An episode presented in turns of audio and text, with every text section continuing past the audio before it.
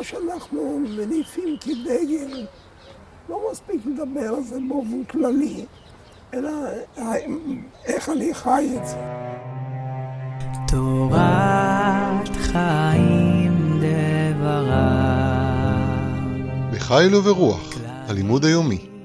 לימוד מתוך ספרו של הרב חיים דרוקמן זצ"ל, בנושא מלחמה, צבא וביטחון.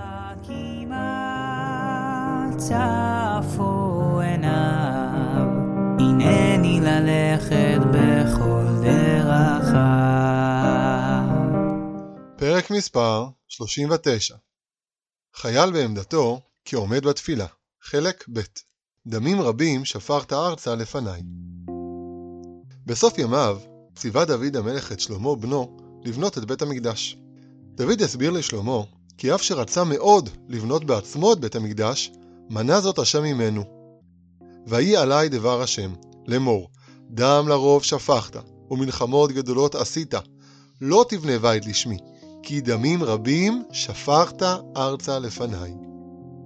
יש המסבירים כי בית המקדש הוא בית של שלום, ואילו דוד היה איש מלחמה, ולכן לא מתאים שהוא יבנה את המקדש, אלא דווקא שלמה בנו, שהיה איש שלום.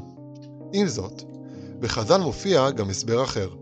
חז"ל מסבירים כי כששמע דוד שאינו ראוי לבנות את המקדש מפני ששפך דמים רבים, נתיירא וסוברו שלא נהג כשורה במלחמותיו.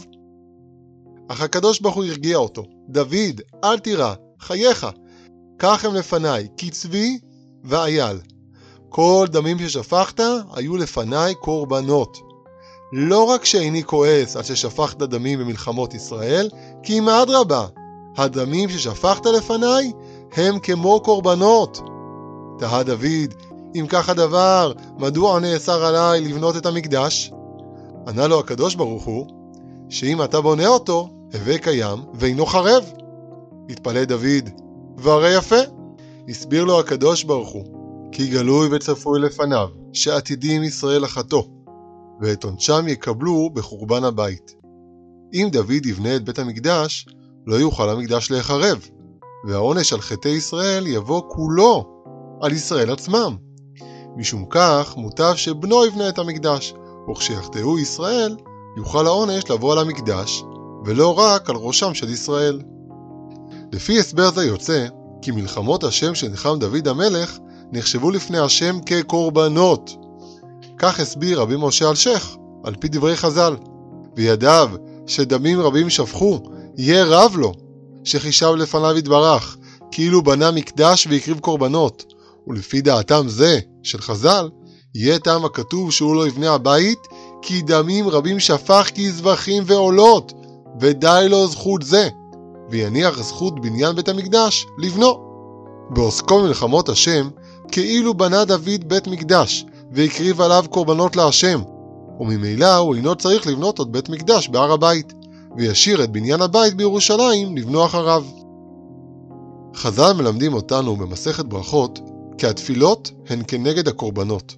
ואם מלחמות השם נחשבות כקורבנות לפניו, הרי שחייל היוצא להילחם את מלחמות השם להגנת העם והארץ, הוא ככהן העובד בבית המקדש, וכבעל תפילה העובר לפני התיבה בבית הכנסת. הפרקים המוקלטים מופצים בקבוצות הוואטסאפ של הלימוד היומי, מועלים לספוטיפיי ולשאר יישומוני ההסכתים, פודקאסטים. רוצים להתעדכן כשעולה פרק חדש? עקבו אחרינו, או הצטרפו לאחת הקבוצות שלנו דרך הקישור המצורף. יום טוב ובשורות טובות לכל עם ישראל.